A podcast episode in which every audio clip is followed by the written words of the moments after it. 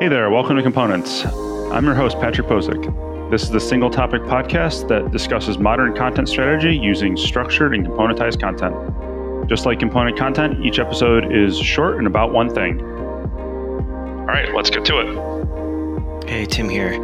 This week, Patrick, Jared, and I are talking about content reuse and why it's so special.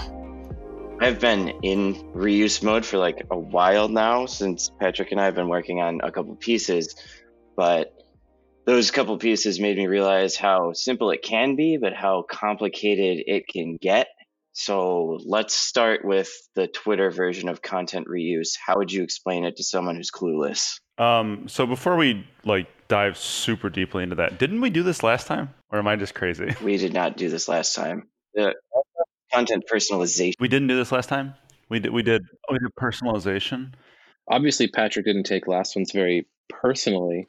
Nicely done, Jared. Yeah, thanks. Thanks. Starting off the day strong. You are a, uh, a gentleman and a scholar of reuse. I'm something. I'm something. okay, so I guess what I would say about reuse in as short an amount of time as possible. Okay, so reuse is the ability to take one piece of content and use it in another location or for another purpose. And importantly, in this context, um, in the structured authoring context, it's not copy and pasting type of using that content somewhere else. It's using the literal same piece of content somewhere else. But it's also important to note that that content that you reuse, and this goes back to what we were talking about in one of the previous recordings, can change due to personalization techniques when it's reused. Yep. So like personalization and reuse are really, you know, kind of yin and yang. Like they're like two sides of the same coin. Like they they they rely on each other. They're birds of a feather. Are they birds of a feather? I guess I can't really answer that. I think they are. What are I think birds of a feather just mean that you're you're kind of similar, right? And in which case I would say that in this case they are not birds of a feather. They are uh they are more like two sides of the same coin. You're, okay, are you talking about more of like a split personality disorder? That's what reuse content is for uh, personalization. No, personal. You need personalization to do reuse at scale. I, I mean, okay, okay. I still think you're getting bordering on psychosis here. So the thing is that if if you don't have the ability to to to do personalization, which is the which is really broadly speaking the ability to modify content um, at the point of it, it being delivered, um, you know, be that by filtering or um, changing variables or doing something else when you're printing a PDF or by actually modifying it as the page is being loaded or as the chatbot is is is sending the response.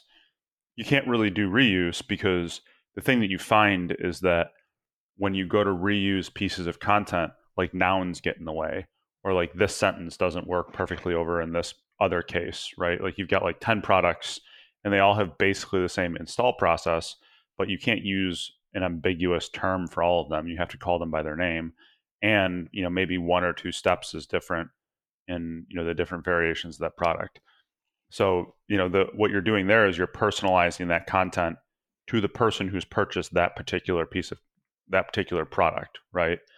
So that's why reuse and personalization are so tightly coupled because you wouldn't be able to reuse that process of ins- of installing or setting up or whatever it might be in all 10 cases if you couldn't personalize that process to each of those cases a little bit. Um, there's very few, very few reuse cases are really true 100% like word for word exact copy reuse. It's much more common that you have um, chunks of content which are 95% reuse and then there's a little bit of modification and that modification comes through personalization mechanisms. Yeah i think the cases i think you're right that there are few very few cases of pure reuse um, like legal notices and at the end of documentation or something that you attack on like that.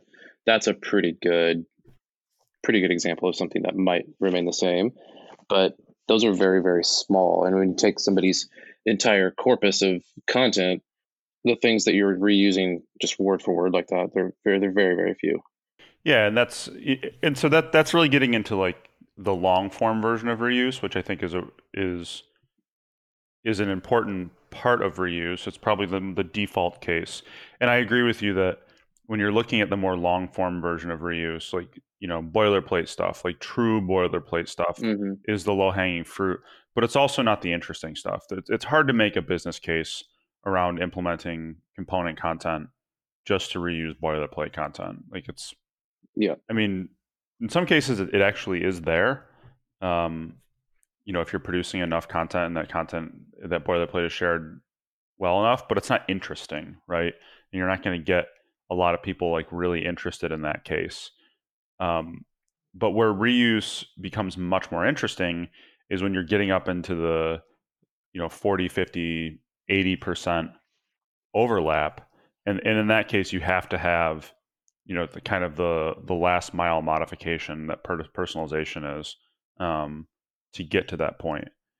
Um, but I think that one of the things that I think is really interesting here that is worth calling out is we're this conversation as we're having it right now is still a little bit from the traditional perspective of like long form, like PDF, right?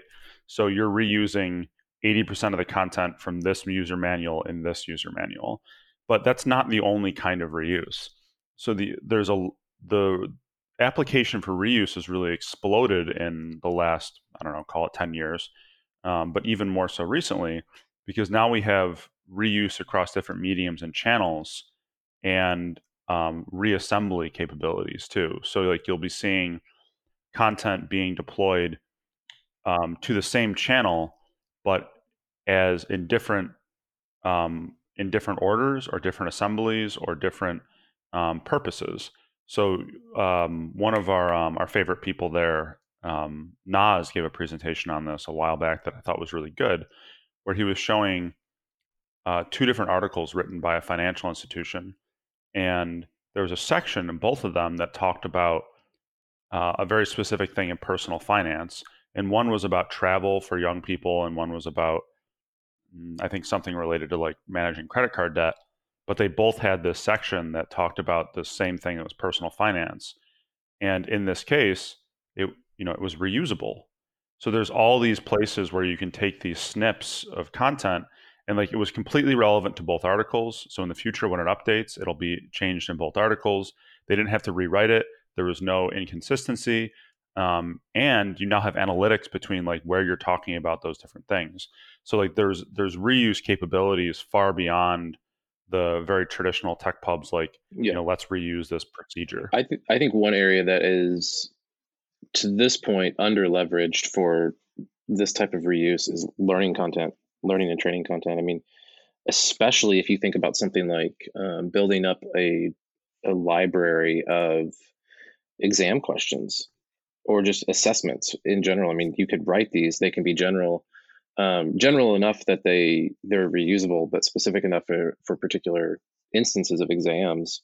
Um, and then you can have a you know this entire library of these things, and you can continue to use them at this question level. And you could even you could even personalize those questions easily enough. Um, but learning and training, I think, offers a, a place where reuse has it's always been kind of floating around there, but it hasn't fully fully been implemented. I think some people are really starting to do this, and I think some of the technologies, just in the short time that I've been, um, you know, in this space, I've seen improvements in technologies to be able to handle that that type of a case. I think the the the test question aspect of like exams is interesting, but the thing that I've actually found to be more interesting when it comes to reuse as it relates to, you know, I, I think, you know, learning content, using that term super broadly, is the ability to take content which is reference oriented, so things that would go on like a documentation site, and have it be delivered as a part of um, onboarding or training Yeah. content. And you know, traditionally speaking, these are two very um, different parts of an organization. You have people who do onboarding and training and those kinds of activities, and they're kind of proactive. Sometimes they're a profit center. Um, and then you have people who do reference content, and that's your user manuals Yep. and install guides and all that kind of stuff.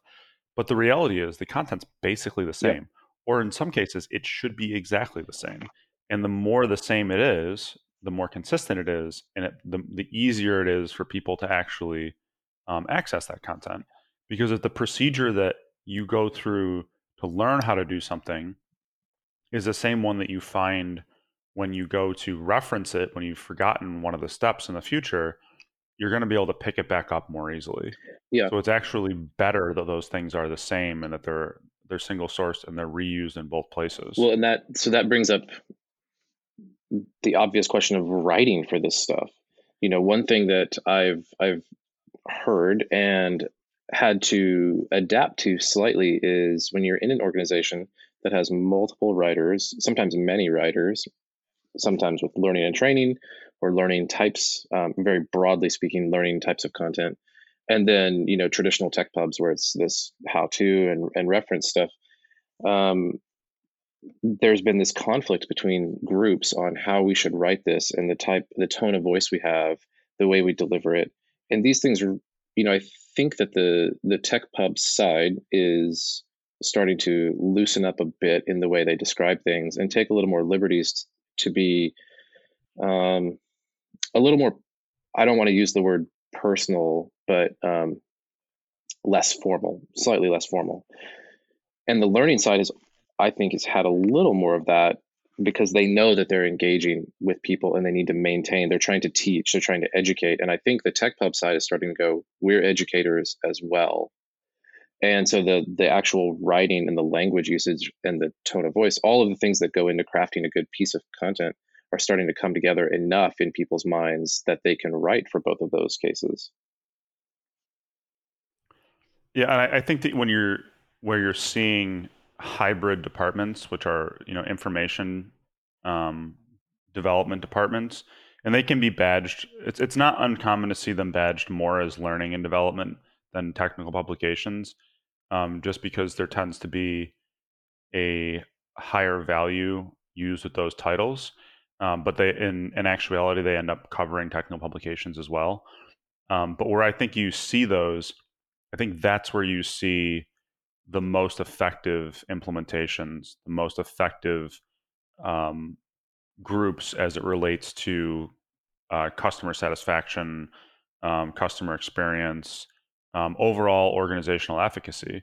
Um, because these things impact everything, like they really do. They it the work that is done in the information development department, um, when it's done well, is one of the most you know fundamentally game changing parts of the organization.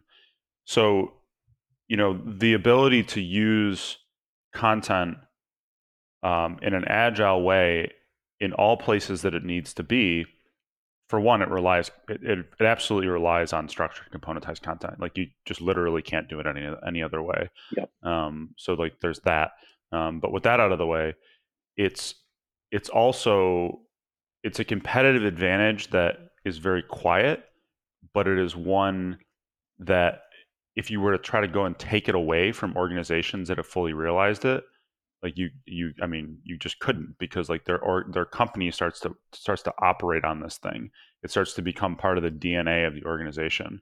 And I think the most exciting thing that I've seen in my career doing this is the companies that have really gone all the way and it really has become part of their DNA and it's become this like massive continuous impact on um, both the internal organization and their customers, even if people don't fully recognize that that's what's going on. Thank you.